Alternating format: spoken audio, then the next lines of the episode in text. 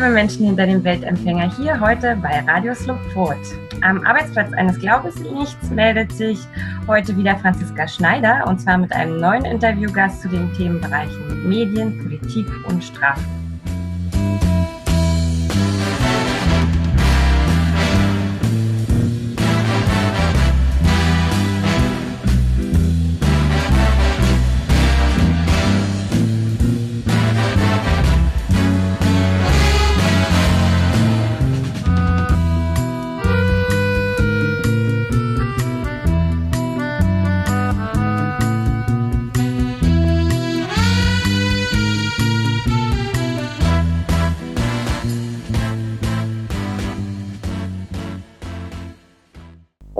Und ähm, heute geht es ganz unerwartet dann doch noch einmal um die Abwicklung, äh, Abwicklung der DDR-Angelegenheiten. Und nein, diesmal nicht von der Wissenschaftlerseite, also welche Wissenschaften haben aus der DDR wie überlebt, sondern wir wollen uns eigentlich der Wirtschaft widmen. Also es geht um die Treuhand und das Treuhandtrauma der Ostdeutschen. Und dazu begrüße ich ganz herzlich in der Leitung Dr. Jana Miele. Hallo Jana. Ja, hallo zusammen, äh, Franzi und Frank.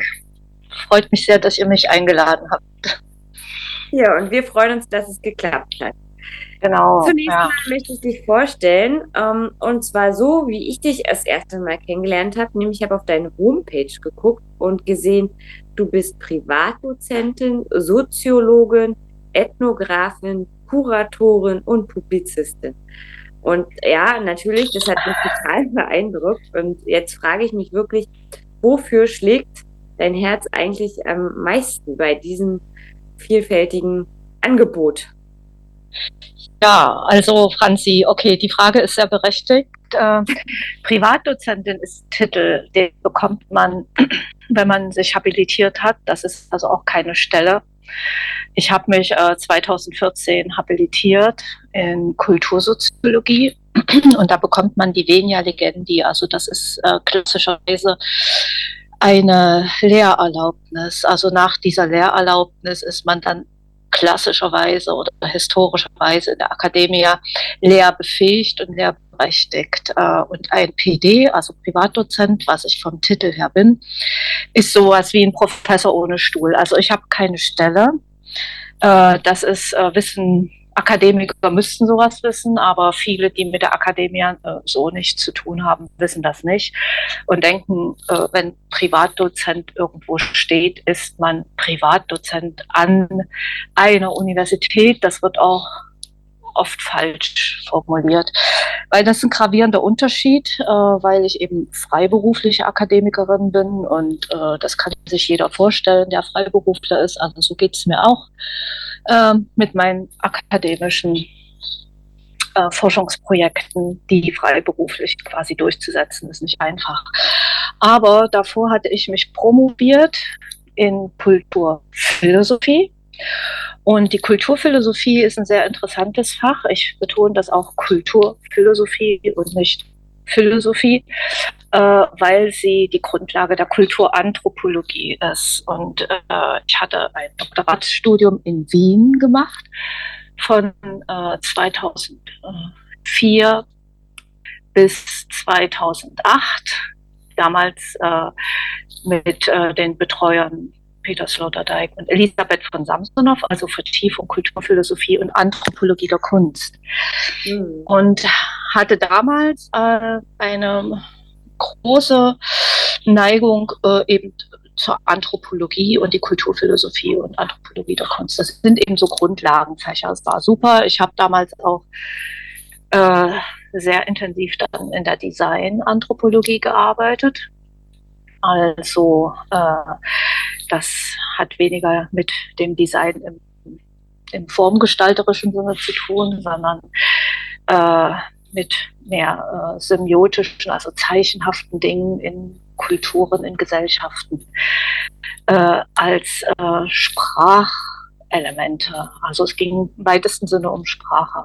Ja, so und äh, das die Habil baute darauf auf. Und in der Habil habe ich mich dann mit der Designsoziologie befasst. Also es geht einfach da hauptsächlich auch um Medien. Es geht um Medienkritik.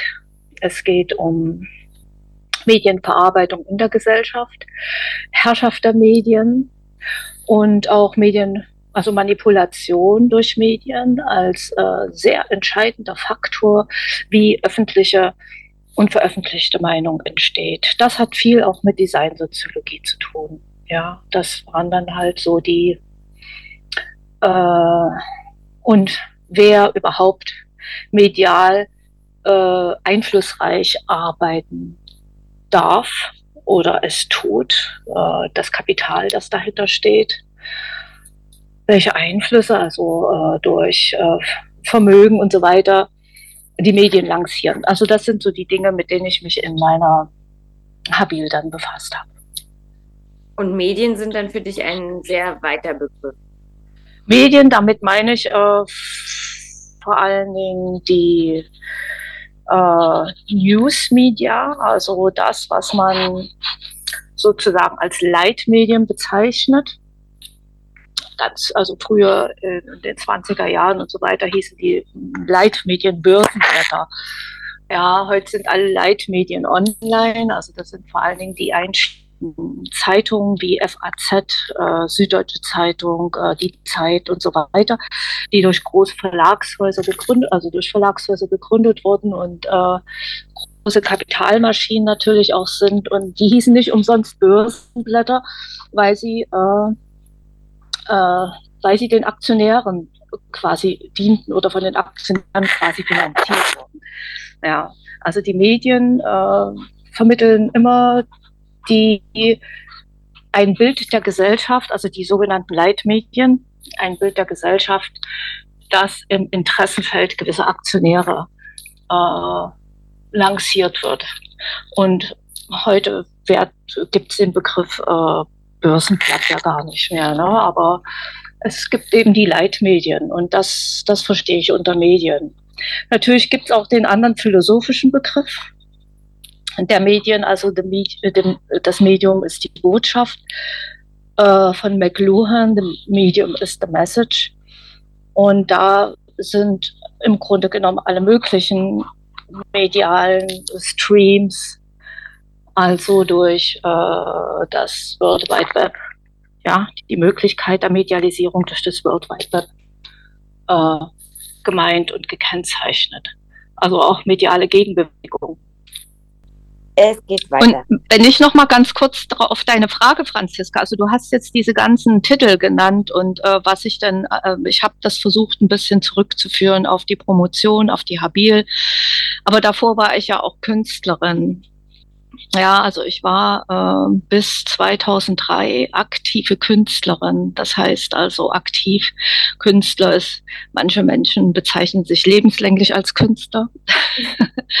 ja, aber ich war in der Galerie Eigen und Art von 1993 bis, äh, oder 92 sogar, bis 2003. Das heißt, ich war aktiv auf dem Kunstmarkt. Und da gab es einen Cut.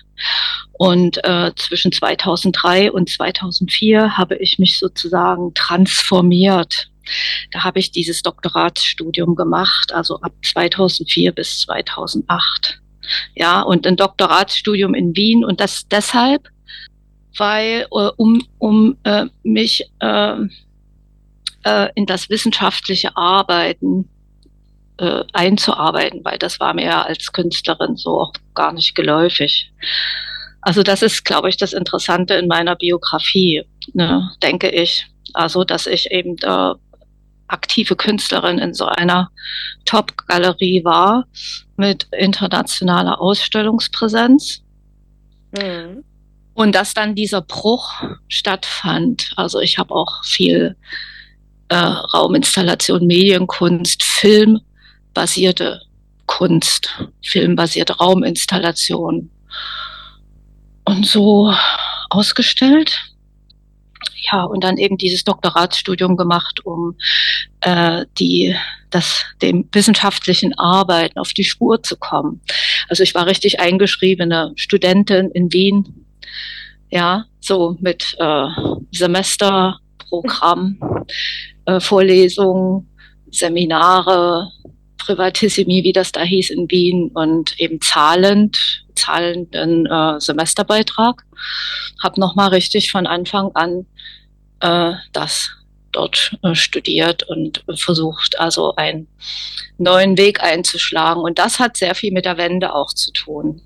Genau, auf das wollte ich nämlich gerade kommen. Ich glaube nämlich in deiner Biografie so zwei so eine Brüche äh, hm. entdeckt haben. Einmal dieser von diesem äh, von, von der von der Künstlerin zur Wissenschaftlerin und ich finde, so habe ich es interpretiert. Du bist ja dann seit äh, 2017 beschäftigst du dich intensiv ja mit dem Thema DDR.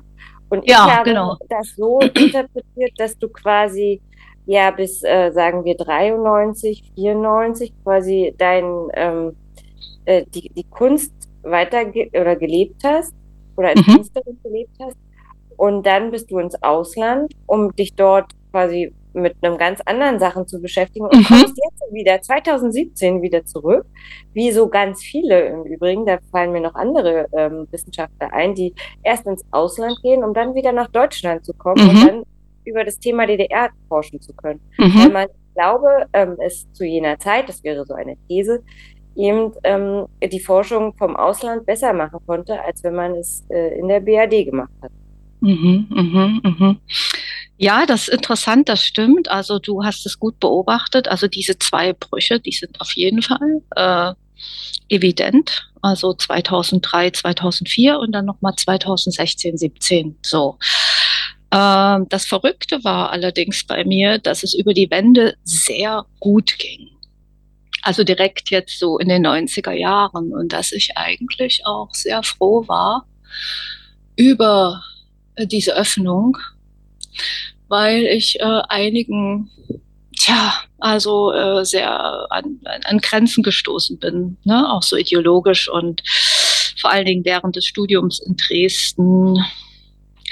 Äh, da war ich dann ja auch ziemlich früh und sehr schnell und unheimlich vehement in der DDR-Youngster-Sub-Szene aktiv.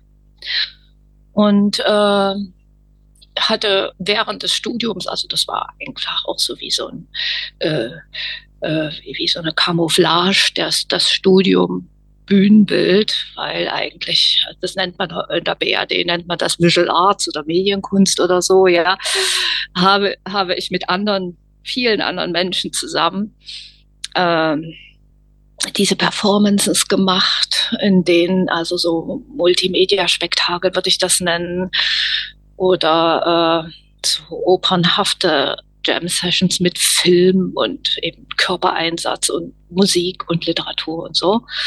Ja, und das war alles nicht sehr willkommen. Also das war ein Versuch, auch rein körperlich in der Performance, äh, ja, von mir auch ideologische Grenzen zu überschreiten, weil es gab ja ein festgelegtes Modell des Kunstbegriffs, festgelegten mhm. Kunstbegriff des sozialistischen Realismus oder des sozialistischen Theaters. Ich war damals eben, wie gesagt, in Dresden Bühnenbild. Und das widersprach dem. Also ich hatte schon auch mit gewissen Repressalien zu tun und äh, kam ziemlich oft an Grenzen. Auch, äh, ja, das, äh, und und da war die Öffnung eigentlich ganz wunderbar. Und ich war zu der Zeit ganz neu auch in der Galerie Eigen und Art. Mhm. Ab 1992 und da ging die Post ab. Also für mich ging eigentlich die Post ab. Ja, also das ging von 92 bis zur Documenta 1997.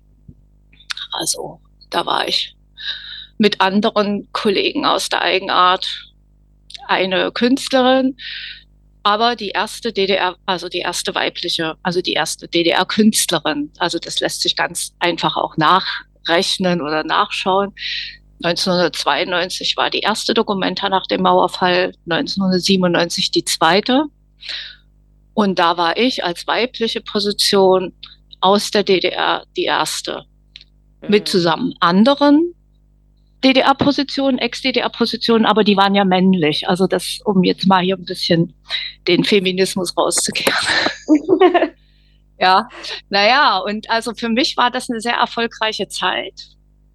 Und der Bruch war nicht unbedingt der Bruch war nicht in den 90er Jahren. Äh, ich bin direkt nach der Dokumenta nach Japan gegangen. Ich hatte ein DA, DAD-Stipendium, also Deutscher Akademischer Austauschdienst für Japan. Und dort fand die Ethnographie statt. Ne? Also dort habe ich erstmals ethnografische Studien gemacht. Da habe ich mich mit der japanischen Kultur, mit der klassischen Kultur und den klassischen Kampfkünsten befasst. Und da war ich zwei Jahre. Dann kam ich zurück und das war der erste Bruch. Also als ich zurückkam in den Nullerjahren, konnte ich die Kunst nicht mehr weitermachen. Und da kam es eben so sukzessive äh, zu, zu einem Clash, also zu, mit der Galerie und das Bedürfnis, doch irgendwie mehr in die Philosophie zu gehen. Und das war der erste Bruch, also eigentlich der Bruch mit dem Kunstmarkt und dem meiner bisherigen Rolle darin. Die mhm. kam dann nach Japan. So, und der Versuch, eben Wissenschaftlerin zu werden. Ja, und ich es war, es war aber auch sehr komplex. Ich musste ja mein Geld selbst verdienen äh, für die Doktorarbeit und so. Das, das waren schon ziemlich große Schwierigkeiten. Ich habe dann keine Förderung mehr bekommen. Also da habe ich angefangen in Zürich zu arbeiten, an der ZHDK und äh, an der HFG in Karlsruhe. Also ich bin ziemlich mit großem Kraftaufwand im Quadrat gesprungen. Verstehst du? Also so zwischen Zürich, ja. Wien, Karlsruhe und Berlin. Und das äh, waren dann wissenschaftliche Mitarbeiterstellen oder was ist ZHDK? Äh, da in der Schweiz ist das System komplett anders als in Deutschland. Da gibt's also Mittel, einen akademischen Mittelbau, den hast du in Deutschland gar nicht. Den hast du in Deutschland nur insofern, dass man äh, wissenschaftliche Mitarbeiterstellen vergibt, die auch extrem rar sind. Also die sind ja fast so begehrt wie eine Professur oder so. Ja, also eine wissenschaftliche Mitarbeiterstelle kriegt man ja gar nicht so ohne weiteres. Und äh, in der Schweiz ist es so, du kriegst eine Verfügung und arbeitest in einem Institut, äh, bekommst einen Titel als Dozent, ohne jetzt auch in der Lehre tätig zu sein, sondern ähm, also die, in der Projektleitung oder im, ich habe den Postgraduate Study, also Lehre im Sinne schon auch von Vermittlung für Nachdiplom, im Nachdiplomkurs und solche Sachen. Das habe ich da gemacht. Also, okay, also das ist komplett anders, das System, und du kriegst Verfügung. Man wird ziemlich gut finanziert im Vergleich zu Deutschland, wo wo man ja unterhundmäßig, äh, also absolut unterhundmäßig im Semester, was weiß ich, für ein Appel und ein Ei teilweise Professorenarbeit leistet und sich auch Professoren oftmals auf ihren Lehrauftragnehmern ausruhen, ja.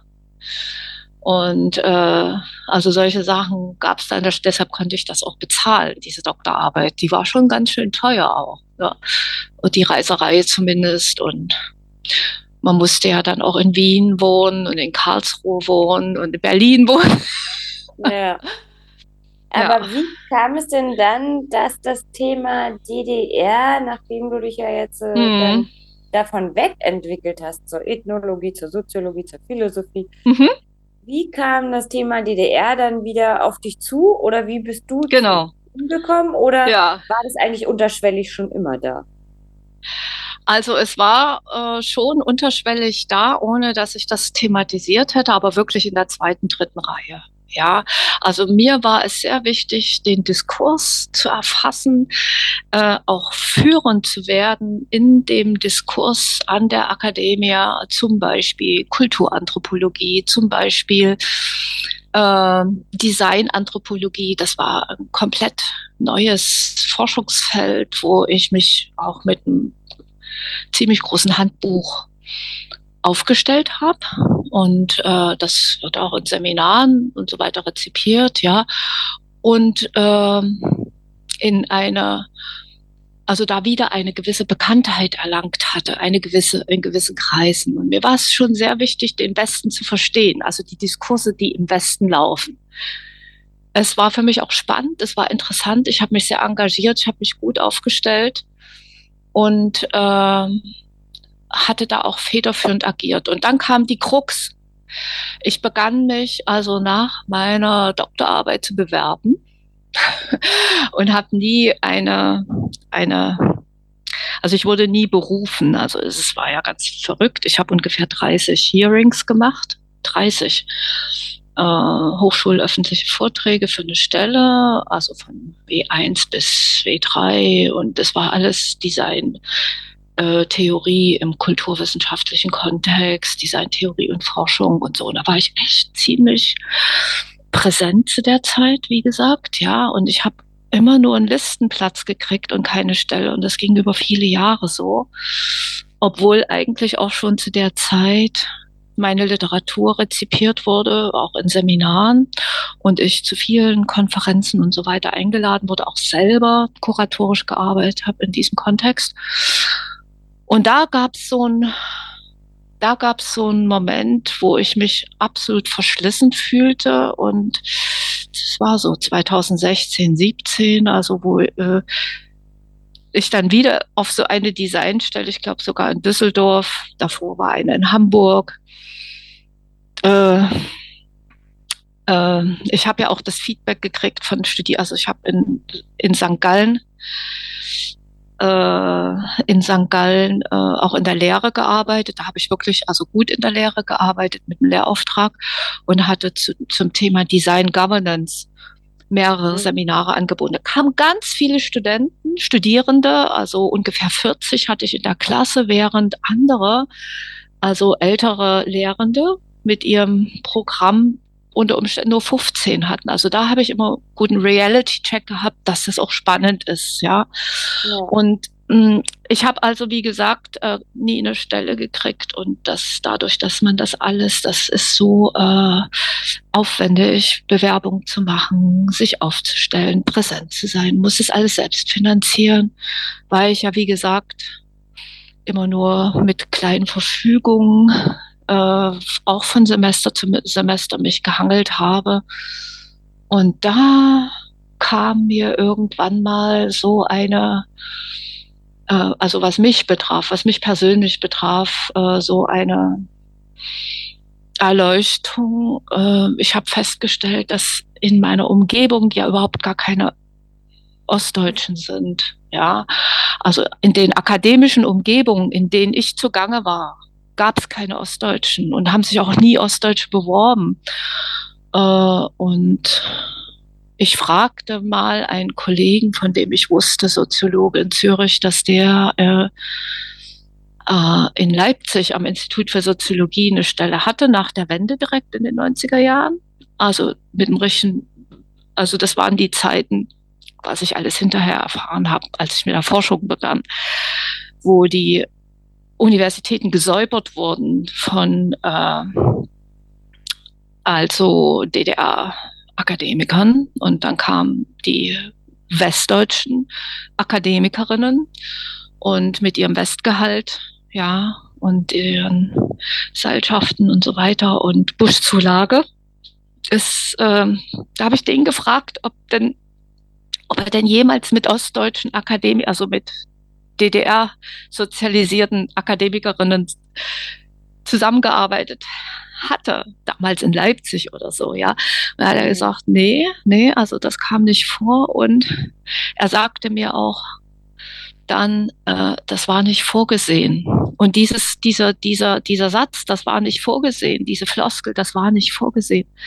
Das hat so in mir gearbeitet und da, das war wie so ein Puzzle. Und da hat sich dann Weißt du, da hat sich dann so ja. Verschiedenes, was unterschwellig, wo ich, wo ich vorhin sagte, ja, das war in der zweiten und dritten Reihe, das hat sich dann gefügt, weil mhm. bei mir in, in der Familie gab es ja auch solche äh, Ereignisse und dann fiel mir dann ein, ja, und da und dort und da und dort hat man ja gehört und die plötzliche Arbeitslosigkeit und die plötzlichen Erkrankungen und das plötzliche Sterben. Also durch Herzinfarkt, äh, durch Schlaganfall, äh, das mhm. alles, ja, das hat sich so gefügt zu einem Bild und ich habe auch, weil ich ähm, quasi altersmäßig da auch keine 20 mehr war und auch schon Ende, Moment, Mitte 30 mit im Westen mit der Altersdiskriminierung zu tun hatte, dass ich dann, also da war ich, ich war einfach fertig, entsetzt und am Ende auch mit meinem Latein und wollte mich einfach nicht mehr bewerben und habe dann 2016 beschlossen, du machst jetzt hier keine Bewerbung mehr. Du versuchst in den Instituten, in denen du noch tätig bist, also das war Institut of Cultural Studies an der Zürcher Hochschule der Künste, also die sogenannte ZHDK und das Seminar für Soziologie an der Hochschule St. Gallen. Du versuchst jetzt einfach dort, wenn die Interesse haben, äh, sich mit einer gewissen abgehängten Problematik von äh, DDR-Sozialisierten zu fassen oder das zu fördern, versuchst du dich jetzt da mal vorzustellen. Und ähm, das habe ich dann auch gemacht und erstaunlicherweise dafür habe ich dann tatsächlich Unterstützung gekriegt von diesen beiden Instituten. Aber leider nicht lange, weil auch die Institutsleiter und Leiterin dann 2019 emeritierten, nicht mehr da waren. Und dann fallen diese Institute natürlich auch komplett zusammen. Und seit 2019 arbeite ich ja dann auch wieder freiberuflich, also komplett freelanced, also auf äh, Dritt, äh, nicht Drittmittelbasis, sondern Fundraising-Basis mit diesem Projekt. Aber das ist so ein bisschen die Geschichte. Aber dann knüpft das ja ähm, entgegen dem, was ich eingeleitet habe, natürlich trotzdem an die Interviews an, die ja. wir jetzt auch schon geführt haben. Das war ja mit äh, Wolfgang Dümke, der hat Politikwissenschaft äh, an der HU mhm. hat mhm. sich lang beworben, mit dem habe ich ein Interview geführt. Der hat sich natürlich dann ganz anders entwickelt, ne, zu so einer mhm.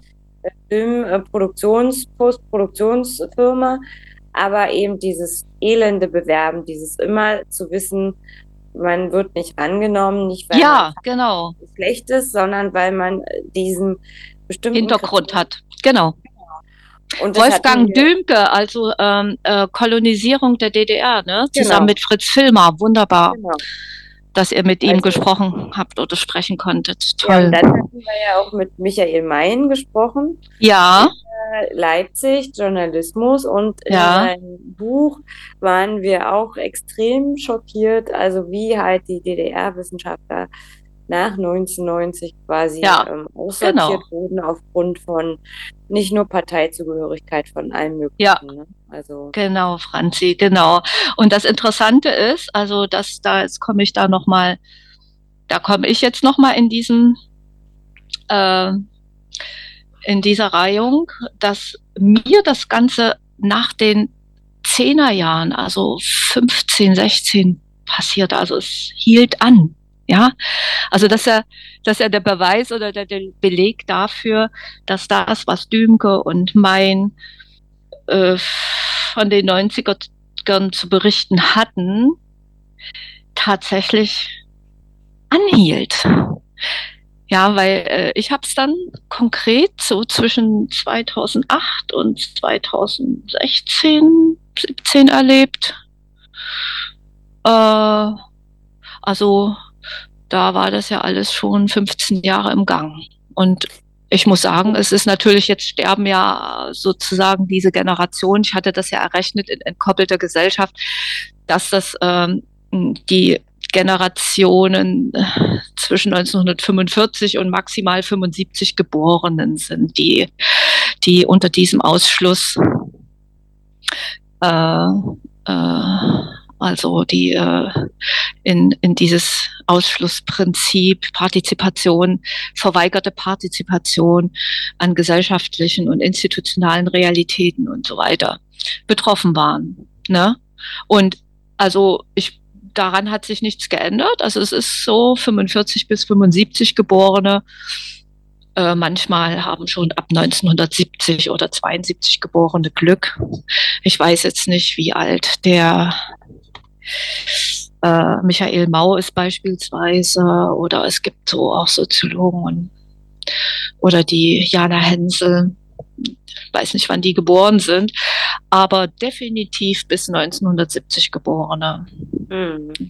Und das ist, das ist, das ist richtig äh, ein äh, unumstößliches Faktum. Also und da, die gehen jetzt langsam in die Rente, die ersten ab 45 Geborenen sind ja schon lange in der Rente, wenn nicht teilweise auch schon gestorben. Diejenigen, die die Wände getragen haben in den Protesten und so weiter, sind ja zum großen Teil schon gestorben. Also das wird, das wird ganz bewusst ausgedünnt, dass es eben keine Erinnerungsträger gibt aus der ja. Zeit. Ja. Dann hast du jetzt aber schon ein äh, Stichwort gesagt, auf das ich jetzt noch äh, gleich überleiten will. Du hast ja. Koppelte Gesellschaft gesprochen. Ja. Und ähm, da würde ich dich jetzt mal kurz bitten, dass du ähm, erklärst, was das genau ist, was du darunter verstehst, wer entkoppelt ist von wem und mhm. was daraus schon entstanden ist. Also welche Bände und wie das Forschungsfeld sich für dich zusammensetzt. Mhm, mhm. Okay, also ich habe erst angefangen, äh, die Arbeitstitel äh, für das Forschungsprojekt äh, waren ja erstmal sehr flexibel, äh, bis dann dieser äh, fixe Arbeitstitel entkoppelte Gesellschaft, Liberalisierung und Widerstand in Ostdeutschland seit 1989, 90 ein soziologisches Laboratorium, also bis dieser Arbeitstitel dann halt auch wirklich spruchreif war und äh, sich bis heute gehalten hat. Mm, äh, das hat erstmal so ein bisschen, ging ein bisschen durch ein Experimentierfeld. Da habe ich erst so dieses äh, äh andere Begrifflichkeiten gehabt der Abgehängten beispielsweise, ja, und äh, fand, dass da zu viel Zuschreibung drin ist, auch Opferzuschreibung. Und äh, es hat eine Weile gedauert und dann war ich eben bei den bei dem Begriff der Entkopplung und äh, die Entkopplung findet äh, statt von äh, sozialen Gruppen und Individuen aus ihren sozialen Feldern. Das ist erstmal was ganz Entscheidendes. Äh, da äh, in, ein, in ein soziales Feld spielen viele Faktoren rein, zum Beispiel Habitus, also Habitat, also die Art und Weise zu wohnen, die äh, Art und Weise zu sprechen, die Art und Weise äh, der Arbeit, der Reproduktion, äh, der kulturellen Reproduktion, der kulturellen Werte. Und äh, so ist also ein soziales Feld als soziologischer Begriff äh, sehr dicht besetzt. Und das ist äh, also sofort in die Beobachtung gekommen, dass im Grunde genommen die DDR-Sozialisierten, die ja so großartig gefeiert wurden im Jahr 1990 als äh, die mutigen DDR-Bürger, die hier die Mauer zum Einsturz gebracht haben, dass die nie wieder vorgekommen sind, zum Beispiel in den Medien. Äh, das sind die Leitmedien, das sind die, die äh, Staatsmedien. Ja, es gab ja auch den Staatsmedienvertrag, das war, glaube ich, der vierte oder fünfte Staatsvertrag äh, der sogenannten Wiedervereinigung in dem festgelegt wurde, dass äh, die Staatsmedien, also Sender, ZDF, ARD, MDR, äh, äh, von, von der Bundesregierung geleitet wurden. Also ja, weil der Staat war ja die BRD 2, nenne ich das ja immer. Also es ist eine, äh, äh, eine Einrückung also das nennt man ja auch Staatensukzession, eine Einrückung äh, des Staates, des BRD-Systems auf dem Gebiet des Beitrittsgebietes, also auf dem Gebiet der ehemaligen DDR. Also alle Institutionen, alle Gesetze wurden quasi von der BRD übernommen. Und wenn es dann um äh, Staatsverträge ging, äh, dann wurden diese Staatsverträge die waren teilweise auch schon vorgefertigt in der BRD, die waren, äh, die wurden im, im Bundesgesetzblatt schon 1990 notiert. Da gab es die DDR noch, also das war äh, im, äh, ein Unternehmen der BRD, was sich in der DDR sozusagen äh, ausgedehnt hat. Ja, und dass die DDR-Bürger, also die DDR-Sozialisierten in diesen Medien äh, und in den Institutionen, in den Führungspositionen, in den Eliten, in in den äh, Betrieben, die, die mussten sie ja selber räumen und, und teilweise demontieren, ja, dass die einfach nirgendwo mehr auftauchten. Das war ein Riesen, eine Beobachtung. Ne? Also. Also ich habe mich auf der Homepage auch von Entkoppelte Gesellschaft umgesehen und ähm, ja, habe mich äh, quasi meine Familie darin auch entdeckt. Also es sind mhm. Krasse, also Bilder, die man ja weit, also schwarz-weiß, Kinder auf dem Spielplatz mit einem äh, bei einem Klettergerüst, mit Häusern hinter im Hintergrund, die also ich glaube, jeder DDR-Bürger hat so eine Bilder. Mhm. Weißt du, was ich mhm. meine? Man fühlt sich also ja. ähm, schon äh, an den Aufnahmen, die ich dort gesehen habe, mhm. ähm, hat das etwas äh, in mir ausgelöst und ähm, es hat mich an etwas erinnert, was ich, wenn man, wenn ich mich daran denke, dass ich das nur von meiner Familie her kenne und meiner Sozialisation, aber nicht von dem Außen, was mhm. ich vorgelebt bekomme, habe ich ähm, auch gedacht, ja, es ist extrem wichtig, diesen, dieses Feld zu beackern und dieses Feld ähm, auch nach äh, 30 Jahren ähm, nochmal rauszuholen und zu erforschen, wo das eigentlich hin ist. Mhm, mh, also mh. die Frage, wo, wo, genau. wo sind die Leute, die früher in ihren Gemeinschaften, in ihren Wohngebieten zusammen waren, ihre AGs hatten oder wie man es nannte, ähm, da fand ich dieses äh, Forschungsfeld von dir schon auch sehr ambitioniert, sehr breit und ähm, frag mich, wie du da jetzt vorgegangen bist. Du hast irgendwie neun Bücher schon oder neun Bände sogar. Sind geplant, ja. Also geplant. jetzt, jetzt ist sozusagen der sechste Band im Verlag. Also der wird, äh, der ist noch von, 19, äh, von 2022. Äh, die, also bis ich so weit war, dass ich äh, da also so ein hausgemachtes Forschungsprojekt formulieren konnte. Äh, die, also Forschung wird ja in der Wissenschaft immer quasi äh, gleichgesetzt mit dem Schreiben und mit der Feldforschung in der Soziologie. Also das ist ja dann die Ethnographie. Ähm, ist ein bisschen Zeit vergangen. Also das hat dann bis 2017, 18 gedauert. Da hatte ich dann den Plan oder die Konzeption auch für die Bücher fertig und auch den Verlag äh, als Partner, also der Peter Lang Internationaler Wissenschaftsverlag an der Hand, also der mich da auch äh, supportet, unterstützt und sagt, ja, also ja, das sind, das waren erst vier, dann waren es sechs und irgendwann mal waren wirklich, also die Kassette mit den neuen Büchern, also auch vorstellbar. Das war dann, dann schon auch Ende 2017, auch ein Layout für die Cover und äh, äh, die Bücher die sind sehr wichtig, weil das ist das Einzige, was von der Forschung bleibt. Also ja. man kann sehr viel erzählen. Man kann auch sehr viel in den Zeitungen oder im TV präsent sein mit Artikeln. Das verschwindet alles wieder. Aber diese Bücher sind insofern äh, ein, ein stabiler Fundus und Reservoir einer Forschung, weil sie sind eben äh, gelistet in den Nationalbibliotheken und so weiter oder Bibliotheken überhaupt. Man kann sie immer wieder hervorholen und sie sind substanziell.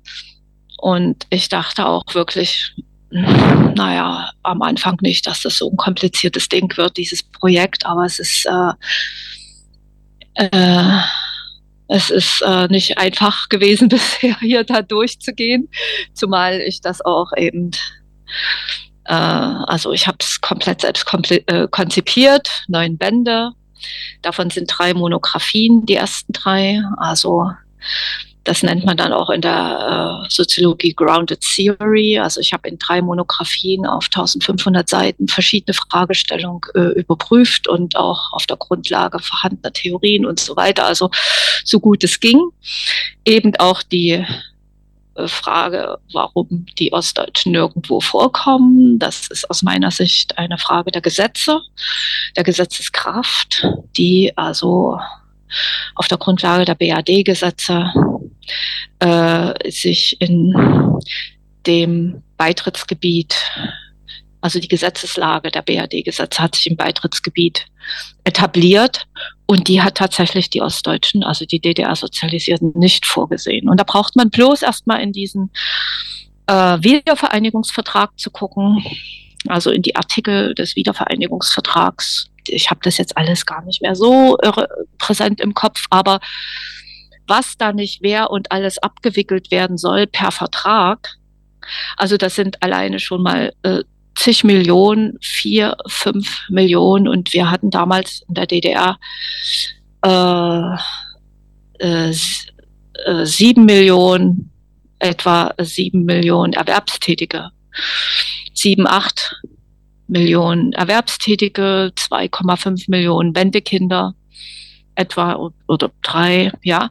Und und das deckt sich auch mit den Protesten, die dann wirklich ernsthaft ab 1990 sich in Gang gesetzt haben gegen die Vereinnahmung der DDR, gegen eine, äh, eine Suspendierung der Souveränität der DDR, ja, äh, gegen die äh, äh, Vernichtung von Arbeitsplätzen und äh, Vernichtung von also äh, äh, Ressourcen und äh, in der DDR. Ja, also das wurde ja alles im Grunde genommen. Das wurde per Gesetz festgelegt und das Schlimme ist, dass eben in diese Gesetzesschreibung, ja, man spricht immer von der, der ersten freien Wahl am 13. März 1990. Aber wer kannte denn diese Vertreter der Volkskammer? Und was ist da eigentlich wirklich passiert? Und diese Fragen haben mich umgetrieben. Was ist 1990 wirklich passiert? Was ist passiert, nachdem äh, die Regierung der nationalen Verantwortung, also diese Mot die Motro-Regierung, abgetreten ist? Ab dem 13. Äh, was ist im, im, in diesen äh, Gesetzesblättern passiert? Was ist hinter verschlossenen Türen in der Volkskammer passiert, wo man ja weiß, äh, dass hinter jedem Volkskammermitglied drei Berater aus dem Westen standen. Also die Volkskammer war ja schon eine Drehscheibe der Geschäfte. Das konnte gar keiner wissen. Es gibt auch so ein tolles Buch, äh, die Staatsmacht, die sich selbst abschaffte. Von, von wem ist das? Äh, das ist ein Mysterium und das wird auch ungern offengelegt. Was heißt das Beitritt? Was ist da passiert in dieser Beitrittsnacht? Äh, was existieren für Dokumente? Es war zu beobachten, dass Artikel verschwanden und dann irgendwann mal wieder auftauchten, also zum Beispiel der Artikel äh, 146. Und äh, wieso ich, ich fand es, äh, also es gab kein Plebiszit äh, für dieses Votum des Artikel 23. Aber wieso konnte sich so ein Artikel so eine Macht verschaffen? Und das sind alles Fragen, die untersuchungswert sind.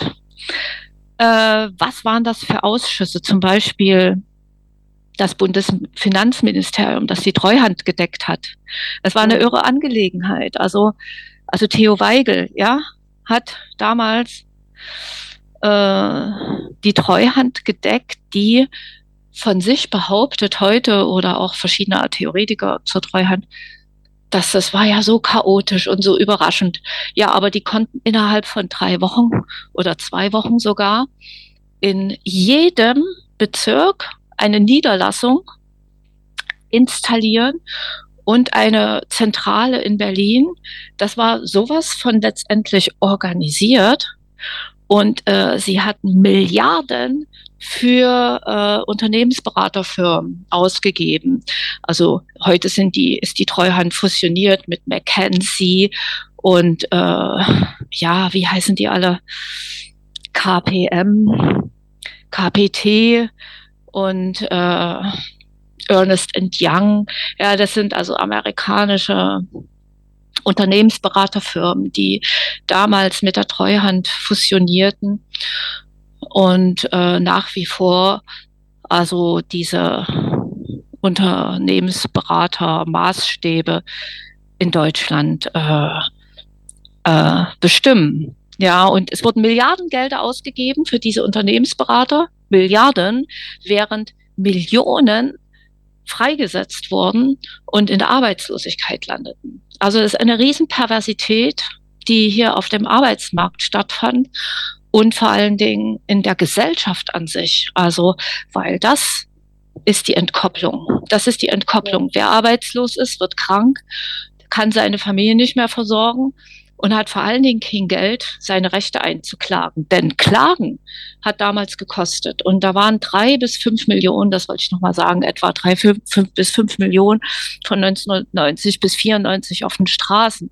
Das waren die Werftarbeiter, das waren die Textilarbeiter, die Metaller und so weiter. Ja.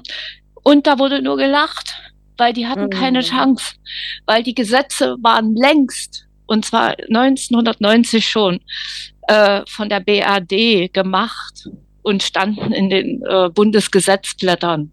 Ja, also null Chance. Und das ist die Entkopplung. Und die ja.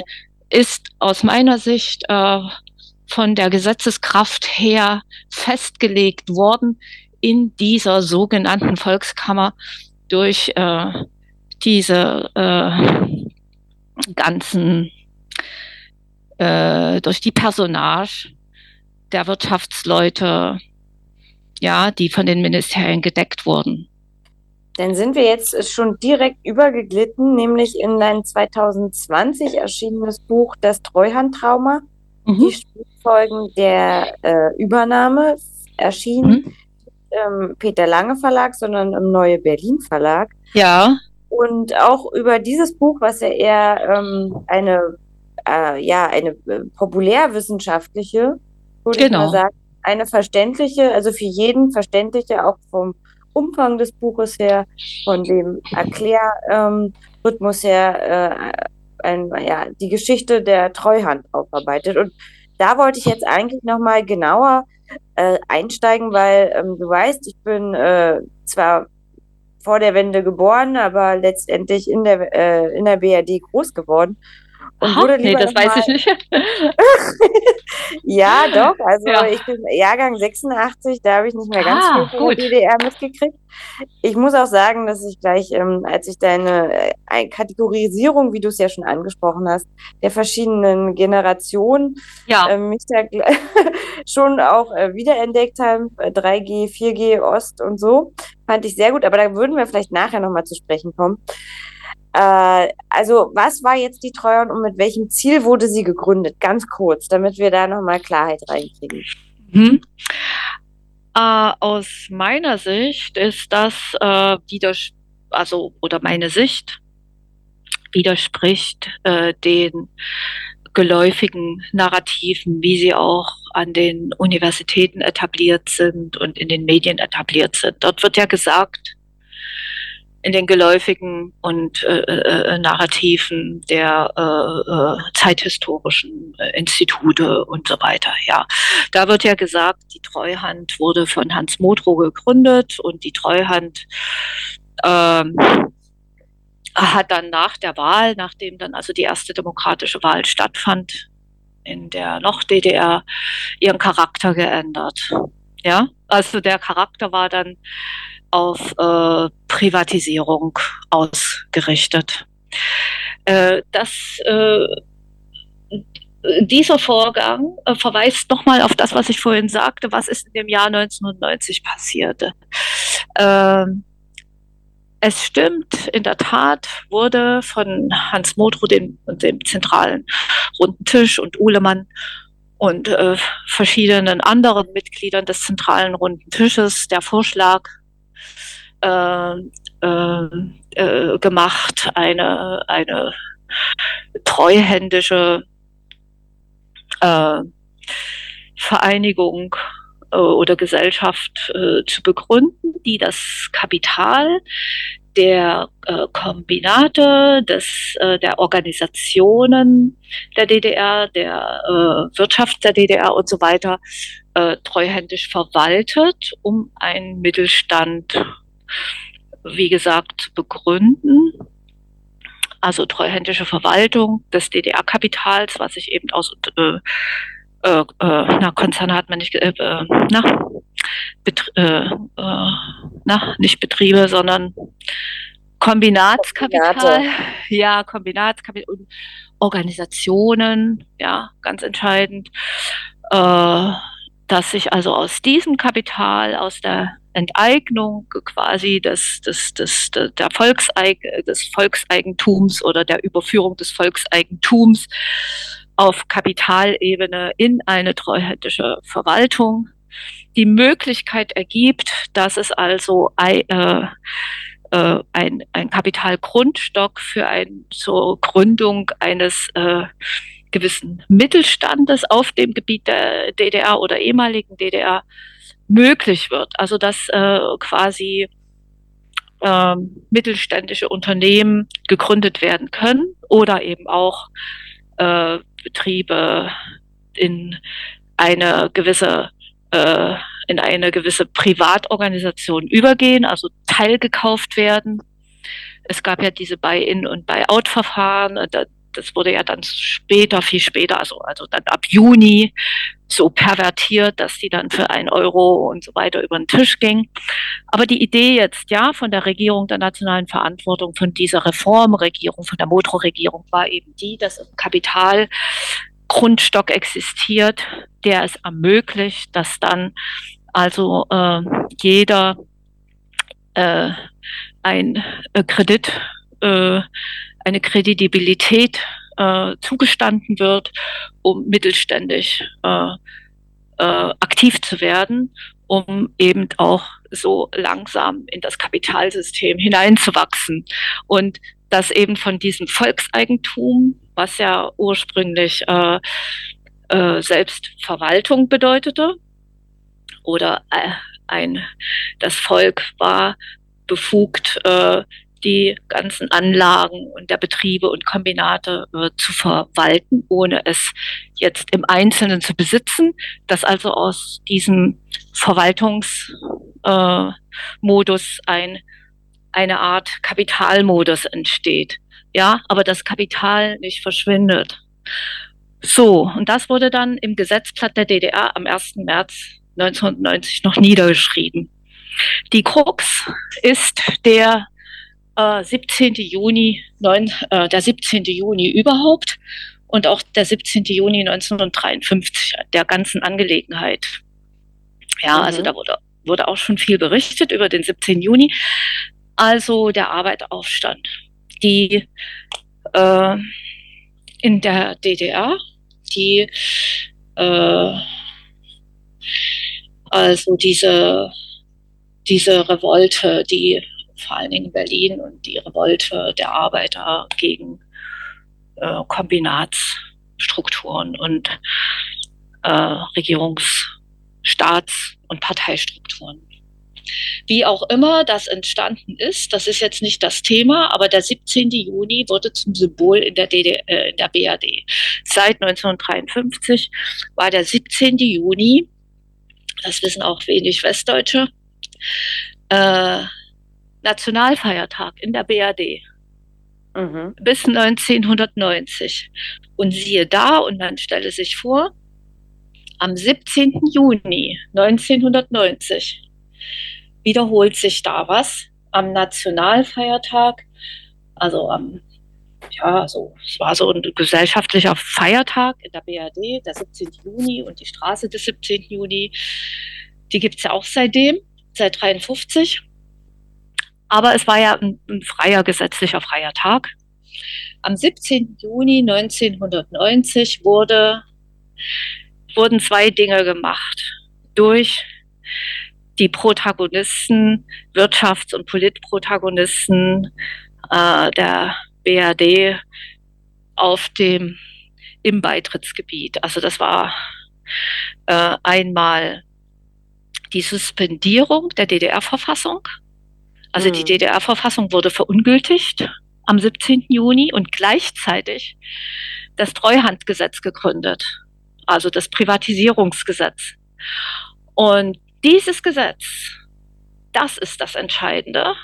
Und das hat nichts mit Modrow zu tun und Uhlemann und dem zentralen runden Tisch und der Reformregierung, sondern das ist eine, eine ganz neue Angelegenheit, die sich von dem Tag an, dem 17. Juni 1990, auf dem Gebiet der DDR etabliert hat und äh, innerhalb kürzester Zeit hoch organisiert, äh, hoch strukturiert äh, diesen quasi wirtschaftlichen und äh, monetären äh, Vernichtungsschlag. Also ja, es ist ein ja äh, äh wo du jetzt durch, Vernichtungsschlag sagst. Ja, ähm, durchgeführt hat. Genau, ja. das listest du ja in deinem Buch äh, grandios auf, nämlich, ich habe es durchgezählt, es sind 80 Buchseiten, äh, die insgesamt äh, Betriebe nennen, ähm, die von der Treuhand liquidiertes Volkseigentum, also die aufgelöst wurden, ja. Mhm.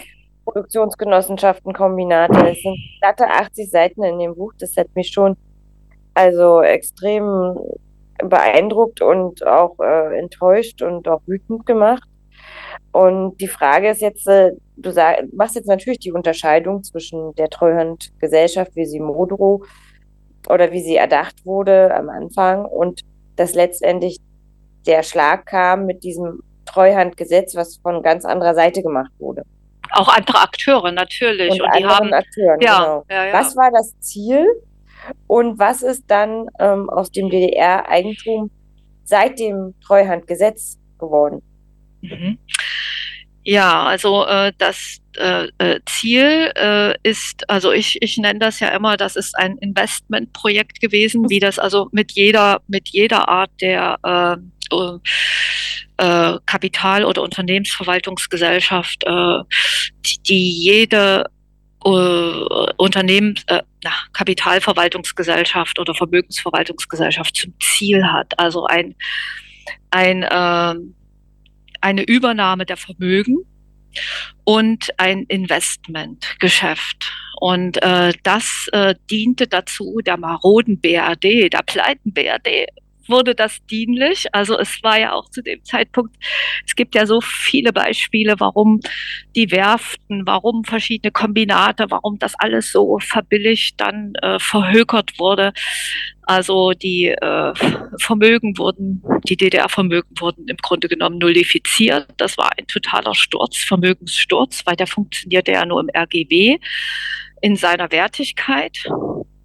Und es war eine Frischzellenkur für die BRD-Wirtschaft, aber im Grunde genommen auch für die ganze Europawirtschaft, weil äh, der Artikel 23, nachdem also die, der Anschluss passierte, also es heißt ja auch, dass äh, Schäuble quasi das Anschlussdekret äh, äh, des Saarlands an die BRD wieder aus der Schublade holte. Und äh, das war ja der Artikel 23. Und aus welchem Grund auch immer der Artikel 146, der von so vielen Menschen, viele wussten es auch gar nicht, dass es um so eine Entscheidung ging, gekippt wurde. Also, dass äh, dieser Artikel verschwand aus äh, dem, äh, äh, na, nicht Gesetzplatz, sondern Grundgesetz Genau, Frank, danke. Aus dem Grundgesetz und rückte dann nach ein paar Jahren wieder ein als Europagesetz. Ja, also das äh, mit Hilfe und Dank äh, der Wiedervereinigung, Europa wieder, also es ist äh, völlig absurd im Grunde genommen, aber es haben sich zu der Zeit dann auch gleichzeitig sofort ganz äh, europäische Maßnahmen prosperiert, Vertrag von Maastricht und äh, äh, die EU-Belange, die ja, die kam da neu in Schwung.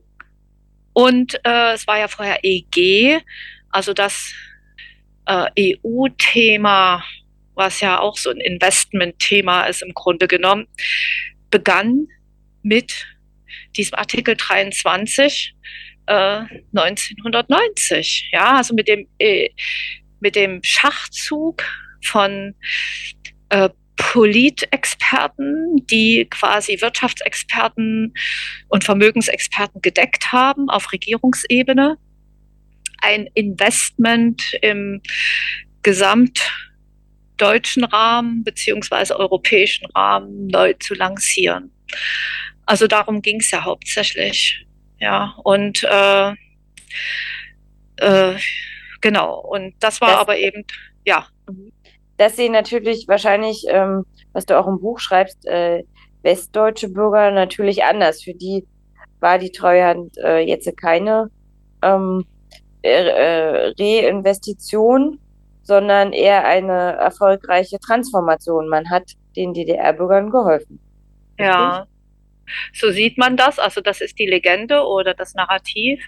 Aber äh, das ist eben auch das Problem. Also ich bin keine Unterstützerin des Transformationsbegriffs in diesem Zusammenhang, denn äh, also das sind heute an den, Akad äh, an den Akademien, also das scheint auch äh, mit meiner Erzählung von mit meiner Einstiegserzählung, ja, warum DDR-sozialisierte Menschen nicht vorgesehen sind, weil eben sozusagen das Erinnerungs- oder Deutungsmonopol äh, ein anderes ist. Und äh, eine Trans, Transform, der Begriff der Transformation oder des, des Transfers, das ist in den äh, äh, heutigen, in der heutigen Akademie also ganz en vogue und äh, man, also es klingt irgendwie auch so harmlos, aber also eine Übernahme ist ja ein,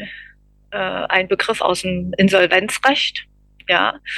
Und das, das muss man sich ganz klar sein. Und mit dem Grundgesetz kam ja äh, und dem Handels äh, und dem Handelsgesetzbuch äh, kam ja ganz neue Fakten, also großdeutsche Fakten kann man sagen, weil diese Gesetzbücher sind ja von, von 1900, von 1899 und so weiter. Äh, für also DDR-Sozialisierte auf den Tisch, von denen sie ja überhaupt nichts. Also wie will man denn solche Gesetze überhaupt in einem Jahr oder einem halben Jahr erfassen? Also das sind alles mhm. Sachen, die, die eine, eine ganze Bevölkerung überrollt haben. Und da kann man nicht von Transformation sprechen. Ja, ja das ist ja völlig pervers. Und ähm, also, Transformation äh, heißt für mich auch, man hat selber dazu beigetragen. Natürlich, natürlich, äh, ja, äh, richtig. Gleich 89 war ja nicht viel, wo man partizipieren konnte. Die Ideen waren ja da und du ja. ja auch, versuchst ja auch aufzuzeigen, dass es engagierte Bürger gab, aber die wurden natürlich auch äh, mit einem Kaltgestellt.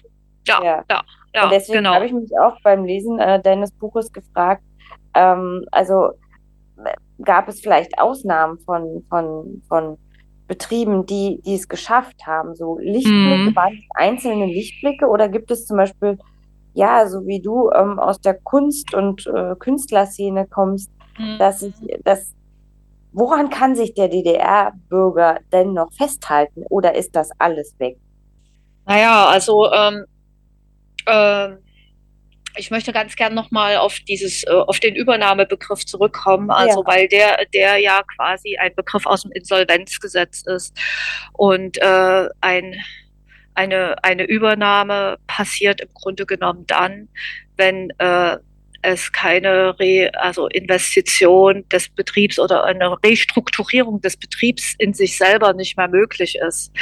Dann kommt sozusagen eine andere eine andere Entität oder äh, Wirtschaftsentität, die also äh, Aktionäre, Investoren und so weiter, die, die dann das Ganze übernehmen. Also das ist zum Beispiel äh, auch wird auch oft sehr missverständlich. Der Begriff der Übernahme wird nicht im Insolvenzzusammenhang gesehen, also im reinen Wirtschaftszusammenhang, sondern oft eben auch so, ja, also da wurde die DDR eben übernommen und äh, hat dann eben das, den ganzen materiellen Wohlstand des Westens bekommen. Ne? Das ist irgendwie so die arme DDR, die jetzt im, im Grunde genommen sowas von äh, äh, Dritte Welt, Bush, also man, ich meine, das ist ja so absurd, dass eben dann quasi auch die Professoren oder die Führungsperson der, der, der, der Transfer der der Eliten, dass die in den 90er Jahren eben diese Busch-Zulage bekommen haben. Also für die meisten Westdeutschen begann der Busch hinter der Elbe.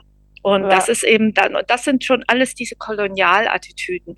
Also die Übernahme irgendwie so eines äh, rückständigen, äh, ethnisch, äh, Ethnie, die äh, dann also an den ganzen äh, Wirtschaftskonsum äh, und so weiter, der, der die Vorteile, die Wirtschaftsvorteile des Westens angeschlossen wurde. Also das ist so das, das Bild des äh, das, das gängige Bild quasi, was man unter Übernahme oftmals eben versteht. Und die Treuhand hat dazu beigetragen, dass das eben auch sehr erfolgreich stattgefunden hat. Und eben aufgrund dieser Attitüden, Kolonialattitüden, äh, äh, die, die äh, auch ihre Institution gegründet haben, also nicht zuletzt Stiftung Aufarbeitung und äh, äh, ja, diese andere Behörde und so diese ganzen neuen Ministerien, die dazu beigetragen haben, dass sich das auch auf ministerialer und äh, Gedenkstättenebene und so weiter, kultureller Ebene, äh, kulturinstitutionaler Ebene massiv etablierte, dieses Bild. Also, also im Grunde genommen äh, dieses kolonial, kolonialistisch intendierte Bild ähm, äh, war es sehr schwer oder war es so gut wie unmöglich, eigentlich eine Gegenargumentation äh, aufzubauen. Und das war im Grunde genommen auch das fast beinahe Schlimmere, dass eben für die meisten, die eben arbeitslos wurden, es waren ja, es waren ja acht bis zehn Millionen total bis partiell Betroffene. Also ja. es gibt so eine Rede, also es gibt keine einzige Familie in der DDR, die nicht irgendwie an den Folgen der Treuhand äh, zu leiden hat, direkt oder indirekt. Mhm. Und in der BAD war es überhaupt keine Familie. Also da gibt, äh, ne, das ist so mal ja. schon mal dieses Ungleichgewicht. Und äh, ja, jetzt habe ich ein bisschen Faden verloren. Franzi, kannst du mir noch mal auf die Sprünge helfen, bitte? Ähm, also woran könnte sich der Bürger denn noch festhalten oder ist hm? das alles weg? Damit hast du das jetzt natürlich äh, schon ge gesagt. Also es äh, sehr, sehr viele. Es gibt, äh, würde ich auch behaupten, keine Familie, die ähm, in der DDR gelebt hat, die nicht sowas im nahen oder weiteren Umfeld erlebt hat. Ähm, ich glaube, da, da kann jeder mitreden. Aber dann sage doch noch mal, was ist dann dann aus der Treuhand geworden? Ähm, ich gehe noch mal auf deine, deine ähm, Frage ähm, zurück, äh, an woran sich der DDR-Bürger oder ob es auch so äh, quasi Lichtblicke oder Leuchttürme gab oder sowas. Ne? Ja. Das gab es sicherlich. Also das sind ähm, aber äh, wie, äh, wie sagt man so schön, ähm, die die Ausnahme bestätigt die Regel. Also ja, es, genau. es gibt tatsächlich Leuchttürme, es gibt auch äh, diese äh, Leuchttürme der, äh, der, der Insolvenz und Übernahme, wie zum Beispiel Karsais Jena oder äh, die Chemiewerke in Böhlen die also dann von BASF und so also funktionsfähig sind, wo eben auch nicht das ganze Kombinat äh, platt gemacht wurde, hat im wahrsten Sinne des Wortes mit Ein Einriss und äh, so dann äh, ja, da gibt es einige Projekte bei der Wismut äh, zur Sanierung der Böden und also das äh, kann man schon so sagen. Es gibt auch äh, einige Lichtblicke oder Leuchttürme in der äh, mittelständischen Privatwirtschaft, also was jetzt vielleicht auch so Familienfirmen waren, auch in der DDR, damals vielleicht PGH oder wo die Eigner, die Eigner sich in der BRD aufhielten. Weißt du, also äh, von, von, mhm. von Familienfirmen, die sich dann eben so nicht mehr den Namen tragen konnten und dann eben so ihren, ihre, in ihrem alten äh, Firmenornat wieder aufgetreten sind und so, die sich da also wirklich wieder gut prosperierten. Das andere ist, was ich jetzt eben auch in Bezug auf diese Ministerien und Stiftungen und so weiter, die dann die äh, Deutung der Wiedervereinigung äh, für sich beanspruchten. Also, äh, und dazu habe ich ja auch so eine Kategorisierung der DDR-Sozialisierten, ja, also in Exil-Ostdeutsche, in Quoten-Ostdeutsche, äh, in die, äh, äh, wie heißen sie, also jetzt kann 3G Ost, 4G Ost. Ja, genau, das waren dann genau die 3G Ost und 4G Ost. Äh, und das waren, glaube ich, vier. Aber äh, die Exil-Ostdeutschen, das sind quasi, das sind diejenigen, die also in die Betroffenheit geraten sind durch diese Übernahmen, durch diese Insolvenzen, durch die Entkopplung aus, aus dem Arbeitsfeld. Also da haben ja schon viele Leute und der Engler und Diana Hensel und sehr Kluges drüber gesprochen, was äh, die Arbeit, welche Rolle die Arbeit prinzipiell in der DDR hatte und wie auch sich soziale Felder um diese Arbeit herum gruppierten. Also was das eben auch bedeutet, einen Betrieb platt zu machen und so weiter. Also die Exil-Ostdeutschen, diese Art der Betroffenheit, die ist prozentual am größten. Und dann gibt es eben diese Quoten-Ostdeutschen. Und das sind diejenigen, die im Grunde genommen die Narrative bedienen.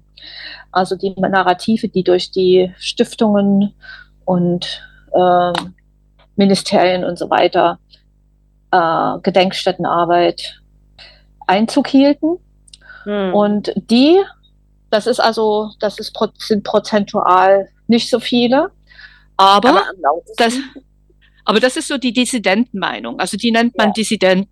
Ja, und wer also als Dissident jetzt auch äh, entweder noch kurz vor knapp geflüchtet ist. Also die nenne ich ja auch Last-Minute-Flüchtlinge, also im August noch mal schnell rübergerannt sind und dann groß in ihre Biografie geschrieben haben, ja, wir waren Flüchtlinge, weil wir waren Opfer des Systems. Oder wer in den Westen geheiratet hat oder wer aus dem christlich-theologischen äh, Haushalt kam oder wer eben auch wirklich ganz engagiert äh, die These vom Unrechtsstaat und von der zweiten Diktatur zweiten deutschen Diktatur nach dem NS-Regime mittrug. Also der hatte sicherlich auch nicht wenig Erfolg gehabt.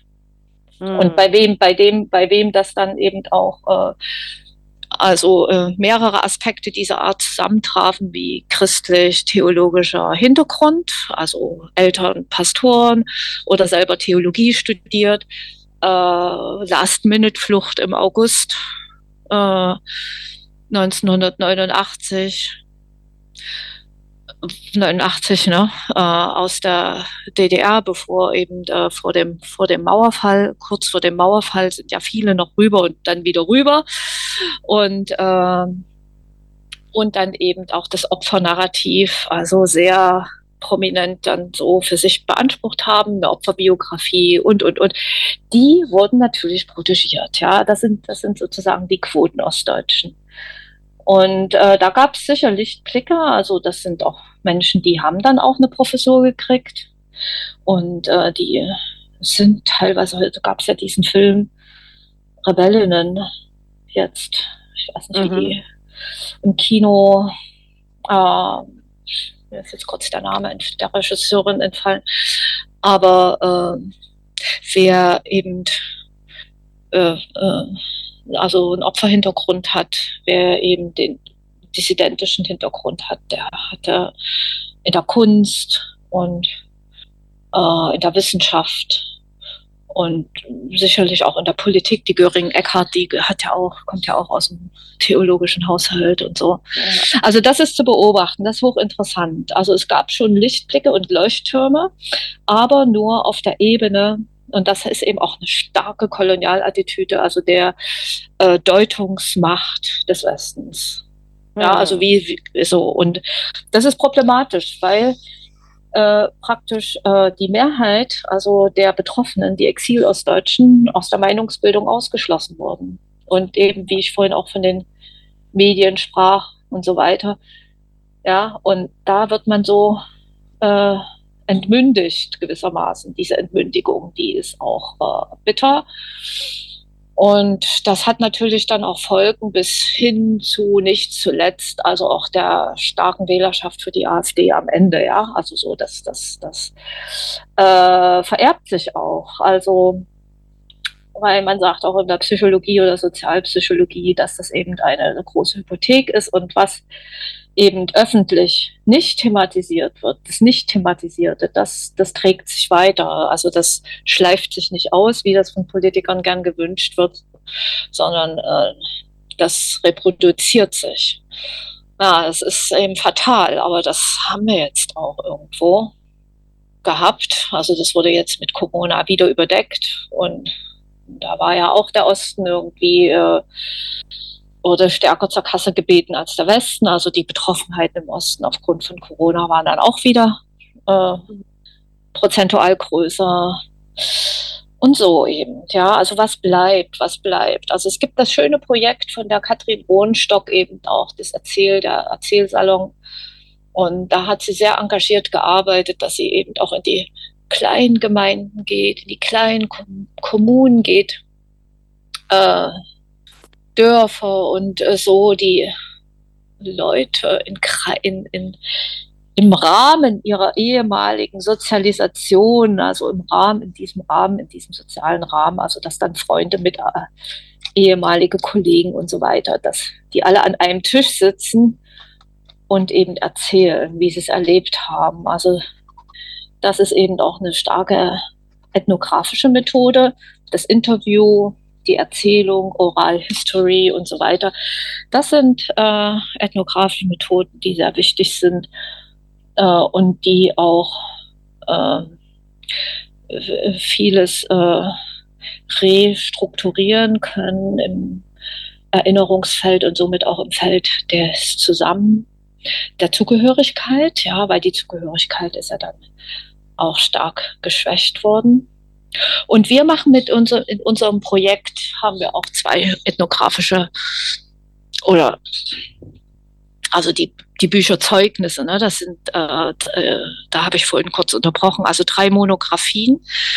Dann kommt das Buch Tatbestände, das sind, das sind Ausschnitt aus aktuellen Forschungen zu der Zeit, die aber eben äh, an dieser Themenarchitektur entlang sortiert sind. Und dann kommt das Buch 5 und 6, das heißt Zeugnisse. Mhm. Zeugnisse Fotografie und Zeugnisse Film.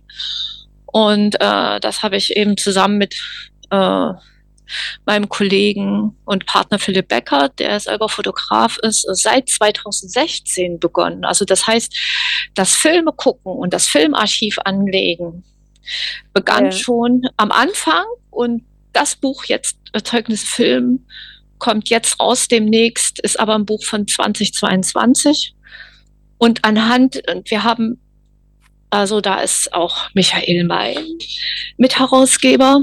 Das ist ganz mhm. toll, da freuen wir uns auch wirklich sehr, weil wir auch äh, ein, eine, eine gute Verbindung haben miteinander, der Michael und ich beispielsweise und äh, uns gegenseitig in unserem Meinungsbild auch sehr unterstützen. Und er hat ja dieses tolle äh, Projekt mit initiiert und ist Sprecher äh, äh, von, ja, sag mal Franzi jetzt nochmal, das mediale Erbe der DDR. Ne? Ja, genau. Ein Verbundprojekt ist das. Und er ist eben jetzt auch bei Zeugnisse Film als Mitherausgeber präsent und damit wird auch Zeugnisse Film ans mediale Erbe der DDR angekoppelt, angeschlossen, also in, in diesen Forschungsverbund findet, wird es da platziert. Und äh, also im Zusammenhang, um nochmal auf die Erzählung zurückzukommen, äh, bildet äh, die fotografische Erzählung, die filmische Erzählung aus verschiedenen zeithistorischen Phasen eine ganz große Chance, äh, sich also erinnerungskulturell äh, zu restrukturieren, zum Beispiel. Und das sind eben Dinge, die muss man aber ganz aktiv leisten, weil äh, sie äh, also so nicht mehr vorliegen. Filme und so, natürlich kann man sie alle heutzutage kaufen über Amazon. Aber äh, daraus wieder ein Zugehörigkeitsfeld zu machen, ja, äh, ist ist eben nicht so einfach, aber das, das ist eben das Engagement des Projekts, auch entkoppelte Gesellschaft. Und, und zum Beispiel eben auch das, was Katrin Rohnstock macht oder was Michael meint, das mediale Erbe der DDR und so. Äh, unternimmt. Was ich mir halt dabei auch schwierig äh, vorstelle, ist, ist ähm, in das Erinnerungsfeld erstmal wieder reinkommen. Also, dass man die ja. Filme erstmal wieder äh, bekommt, dass man sie analysiert, dass man sie unter dem mhm. äh, historischen Aspekt analysiert. Das muss man ja den Leuten, jetzt so wie meiner Generation, auch vermitteln. Und ich glaube, das ist ja auch ein Anliegen von, von, von, von mhm. deinen Werken und genau, genau. Arbeit, dass man, so habe ich dein Buch zum Beispiel ja. auch gelesen, ich habe mich nicht ausgeschlossen gefühlt, sondern ich habe mich äh, äh, erklärend reingezogen gefühlt. Äh, Ach, das ist schön, ja. Teil, ja. Teil zu sein und das gestalten zu können und ähm, eben nicht äh, jetzt etwas aufgefropft bekommen, was ich äh, gar nicht so von außen möchte, weil das habe ich ja schon in meinem Leben. Weißt du, ja, ja. ja, ja, sehr schön. Ja, genau. Und wir nennen das auch äh, visuelle Soziologie. Also das ist, ähm, da gibt es ja auch auf der, wenn du auf die Seite oder wenn der geneigte Hörer jetzt auf die Seite, auf die ähm, Projektseite www.entkoppelte-gesellschaft.org kommt, hat man dann auch ähm, einen Menüpunkt, der heißt visuelle Soziologie. Und auf der visuellen Soziologie findet man eben äh, eine Erklärung auch, die für sich steht, die visuelle Soziologie des äh, aus, äh, aus der Fotografie und des Films in Ostdeutschland. Und da sind dann auch verschiedene Beispiele zur Fotografie, wie sie eben auch repräsentiert wird im Buch 5, Zeugnisse Fotografie. Und auch verschiedene Beispiele, Sehbeispiele aus den Filmen, wie sie äh, im Buch 6 Zeugnisse Film präsentiert werden. Wobei Zeugnisse Film, also das Buch, was jetzt demnächst auf dem Markt sein wird, das ist ein richtiges Handbuch, also das hat 810 Seiten. Mhm. Und äh, es ist äh, analog wie auch Zeugnisse Film äh, in zeithistorische Phasen strukturiert als Kapitel. Und es kommt in, in Zeugnisse Fotografie sind drei zeithistorische Phasen und Zeugnisse Film vier zeithistorische Phasen, weil es geht um äh, eine Rekonstruktion, erinnerungskulturelle Rekonstruktion des DEFA-Films. Und der ist ja erstaunlicherweise direkt nach dem Krieg also aktiv geworden 1949, 1950 äh, mit den ersten DEFA-Filmen, die äh, vor allen Dingen die Nachkriegszeit und Kriegszeit thematisierten.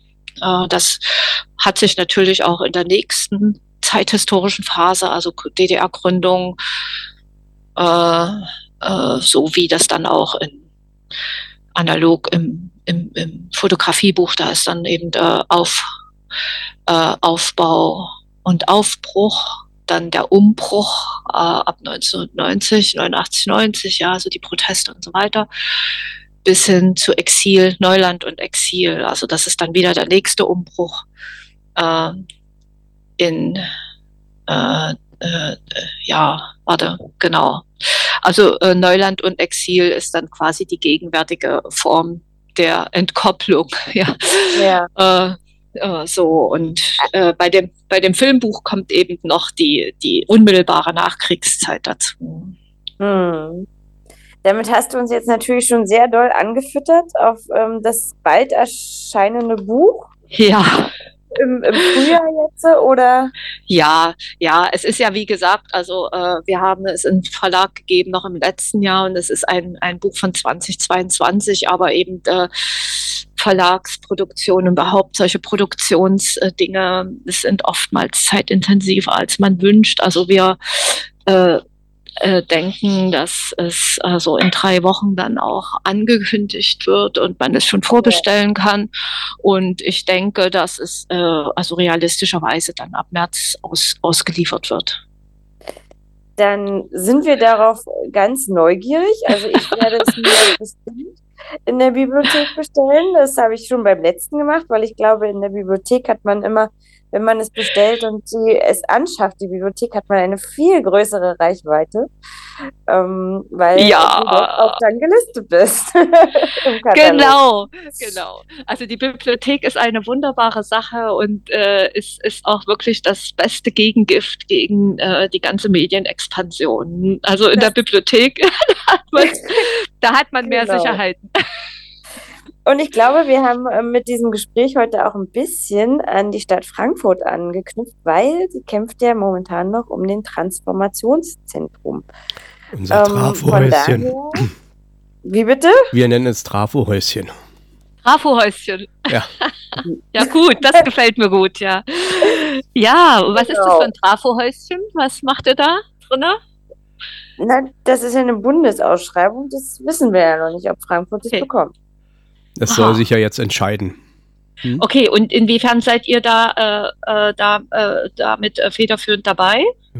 Nein, wir sind, ja, ihr, wir sind nicht federführend, nein, wir nicht. Die Stadt, wir sind alles bloß äh, Brückenbauer. Da konnte sich jeder bei uns privat bewerben. Ja, so ja, nannte sich genau. das Projekt Brückenbauen und da konnte sich jeder eintragen, wer möchte. Mit bestimmten, wir als Radio machen natürlich, haben auch Aktionen gemacht in dieser Richtung. Ja, genau. Brückenbauer ist das Beste, was man sein kann. Ja, ich habe da mal noch eine Frage. Darf ich mal eine stellen, Franzi? Ja, Frank. Gerne. Also ich nur mal aus dem Buch, ich zitiere mal jetzt aus dem Buch, ja. Die alliierten Besatzungsverträge gelten also seit 1949, seit dem Besatzungsstatut bis heute fort und die Militärbasen in der BRD sind seitdem mhm. exterritoriales Gebiet der USA. Mhm. Ja. ja. ja. Das ja. heißt, die USA können in Deutschland US-Recht anwenden. Ja. Was mit dem USA-Überwachungsskandal unübersehbar geworden äh, wurde, dass Deutschland genau besetztes und durchaus Teil, ein teilsouveränes Land ist. Mhm. Mhm. Bis hin zu alliierten Gesetzeseingriffen in, ins Grundgesetz. Mhm. Bis diese staatlichen, militärischen, völkerrechtlichen und verfassungsrechtlichen offenen Fragen nicht neu verhandelt und in einer Staatsneugründung abschließend gelöst werden, bleibt, ja. Deutsch, bleibt Deutschland ein strategische Enklave der USA. Ja, Punkt. Ja, klar. Mhm. Andererseits würde die USA einen Austritt Deutschlands aus der NATO als kriegerischen Akt begreifen und diesen auch entsprechend beantworten. Punkt. Mhm. Holen wir mal Luft und dann Ja, wir holen jetzt mal Luft, genau. Ja. Damit also, haben wir den Bogen auch noch zur Ukraine gekommen. Das war ja mein Bogen, genau, der war es. ja. Das war jetzt ja. der Soundfall. Ja, ich werde ja für solche Äußerungen auch ziemlich angegriffen, ne? also auch äh, äh, demontiert und in äh, irgendwelche Richtungen versucht, äh, gepresst zu werden, also äh, Reichsbürger und was man mir da nicht alles irgendwie versucht äh, anzuhängen. Aber ähm, äh, das ist eine Tatsache, die mit dem 2 plus 4 Vertrag nicht gelöst wurde. Also es ist vielmehr auch eine sehr zu hinterfragende Äußerung, die auch im wissenschaftlichen Dienst äh, des Bundestages steht, dass Deutschland seine Souveränität mit 2 plus 4 zurückerlangt hat. Leute in der politischen Theorie und auch politischen Soziologie untersucht das 2 plus 4 Vertrag, was ist wirklich passiert. Ich habe es versucht und äh, bin eben äh, zu diesen Schlussfolgerung gekommen. Und das wird auch, äh, Franzi, das war auch deine Frage, ja, äh, das wird auch ein Grund sein, warum der äh, Artikel 23 so wirkungsmächtig wurde, weil nämlich der Artikel 146 äh, in eine Staatsneugründung aller Deutschen, also in, in beiden Teilen oder in allen äh, in, in diesen zu, äh, zu Gebote oder äh, zu äh, Disposition stehenden deutschen Teile äh, im Jahr 1990 äh, aufgefordert worden wären, an einer Verfassungsgrundversammlung äh, äh, teilzunehmen, äh, beziehungsweise für eine solche zu votieren, so dass eine Verfassung Deshalb heißt ja das Grundgesetz auch nicht Verfassung. Also es heißt ja seit 1949 äh, BRD Grundgesetz. Das ist ein Interimsbegriff. Und was halt wichtig gewesen wäre, wäre die, die Staatsneugründung. Das hätte dann auch den Begriff Wiedervereinigung verdient und eine Verfassungsneugründung. Und diese Verfassung, in diese Verfassung hätten einige Artikel Eingang finden können, die eben auch von der letzten DDR-Verfassung äh, formuliert wurden, nämlich am zentralen runden Tisch in der damaligen Reformregierung. Und ein Punkt wäre auch gewesen, die äh, militärische Neutralität nach der Geschichte die Deutschland quasi äh, Äh, ja, also mit dem Angriffskrieg und so weiter, äh, mit der zweiten, äh, mit, der, mit, der, mit der Diktatur und dem NS-Regime zu verbuchen hat. Und das sind äh, Dinge, die wurden bewusst versäumt. Man kann sie auch sehr gut nachlesen bei Horst Teltschik.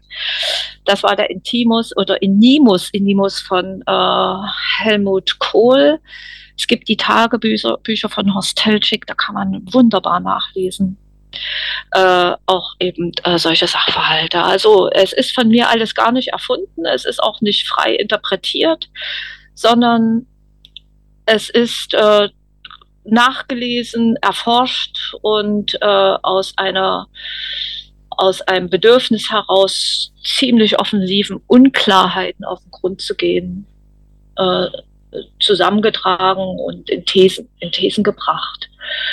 Und natürlich gibt es auch den äh, äh ganz eminente BRD-Historiker äh, wie den Norbert Frey, oder den, äh, ich glaube, er heißt, ich weiß jetzt nicht, Josef oder Jürgen Foschepot. Mhm. Und äh, die jetzt auch emeritiert sind und die äh, sehr gut über diese Zusammenhänge, vor allen Dingen der Foschepot, geschrieben hat, aber erst nachdem er eben quasi emeritiert war. Der Zusammenhang zwischen dem NSA-Skandal ja, und die Übertragung von äh, Kontrollrechten, US-Kontrollrechten in Noten über die äh, verschiedenen äh, Phasen der Staat, Staatenkonsolidierung und Zusammenlegung jetzt oder und damit haben wir natürlich den Punkt äh, zum Ukraine-Krieg. Denn wenn Deutschland wirklich souverän wäre, wären verschiedene Dinge gar nicht möglich gewesen. Auch Defender 2020 wäre nicht möglich gewesen, dass hier US-Panzer durch Brandenburg rollen und da irgendwo abgeparkt werden im Baltikum und keiner wusste, kam Corona, was, was ist mit dem ganzen Material und Gerät passiert und, äh, und so weiter und so fort. Das ist aber wirklich ein anderes Thema jetzt. Äh, bloß die Gesetzeslage wurde wie für die EU-Fragen äh, militärische Fragen, Wirtschaftsfragen, Polit, äh, Politikfragen, die dann eben von Brüssel aus regiert werden. Diese Grundlagen wurden 1990 gelegt. Hm. Liebe Jana. Ja, Franzi. Aber ausführlich informiert. Ich glaube, wir könnten noch äh, Stunden darüber sprechen, über jedes einzelne Thema. Jetzt sind wir gerade bei der Ukraine. Können wir doch machen. Ja. Auch viel zu erzählen. Ähm, ich würde an der Stelle aber vorschlagen, einen Punkt zu machen. Oder mhm. möchtest du jetzt weitermachen? Ich würde auch gerne einen Punkt machen. Ich denke, ich bin sehr froh, dass wir hier überhaupt zusammengekommen sind. Das war ja auch ein bisschen ein schwerer Anlauf, ne? Franzi und Frank. Also genau. ich äh, ich, ich finde es toll, dass wir heute äh, unser, unser, unsere, unsere Gesprächsrunde begonnen haben. dass es jetzt so endlich geklappt hat, das freut mich. Genau, auch, und, und wir machen weiter, so würde ich sagen. So kurzfristig reagiert haben, auch wenn Jana ja. am Ende doch am längsten warten musste. Was uns natürlich leid tut.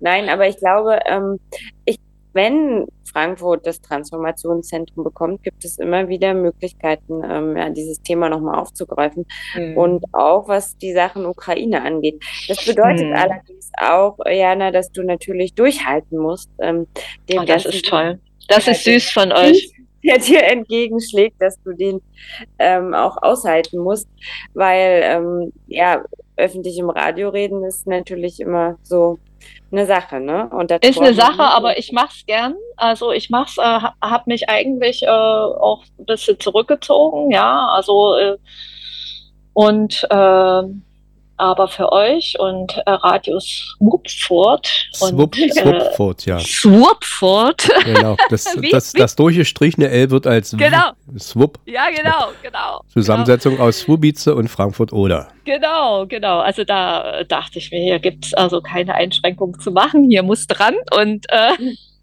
und ich danke euch auch für euer Encouragement und dass ihr hier dran geblieben genau. seid. Äh, ich äh, habe ein gutes Gefühl, dass wir hier auch weitermachen werden. Und, und äh, ja, der Dank ist ganz auf meiner Seite, auch für euren Respekt und für die Wertschätzung, die ihr meiner Arbeit entgegenbringt. Ganz toll. Ja, Danke. und ich glaube auch, dass wir ähm, alle insgesamt natürlich den Zuhörern danken für ihr äh, Durchhaltevermögen und für ihr Interesse. Danken möchten wir natürlich auch Frank, der den ganzen technischen Support für uns übernimmt, damit wir uns inhaltlich ähm, da gar nicht mit befassen müssen, äh, technisch gar nicht mit befassen müssen. Und ähm, ja, äh, ich freue mich also, wenn die Hörer das nächste Mal wieder einschalten. Wenn es heißt, ähm, ein Arbeitsplatz eines Glaube nichts, wird wieder ein Interview geführt, vielleicht mit äh, Jana, vielleicht zu einem anderen Thema. Aber es wird bestimmt ganz bald sein. Und ich sage ciao, ciao, bis zum nächsten Mal. Tschüss. Tschüss. Ciao, ciao, danke.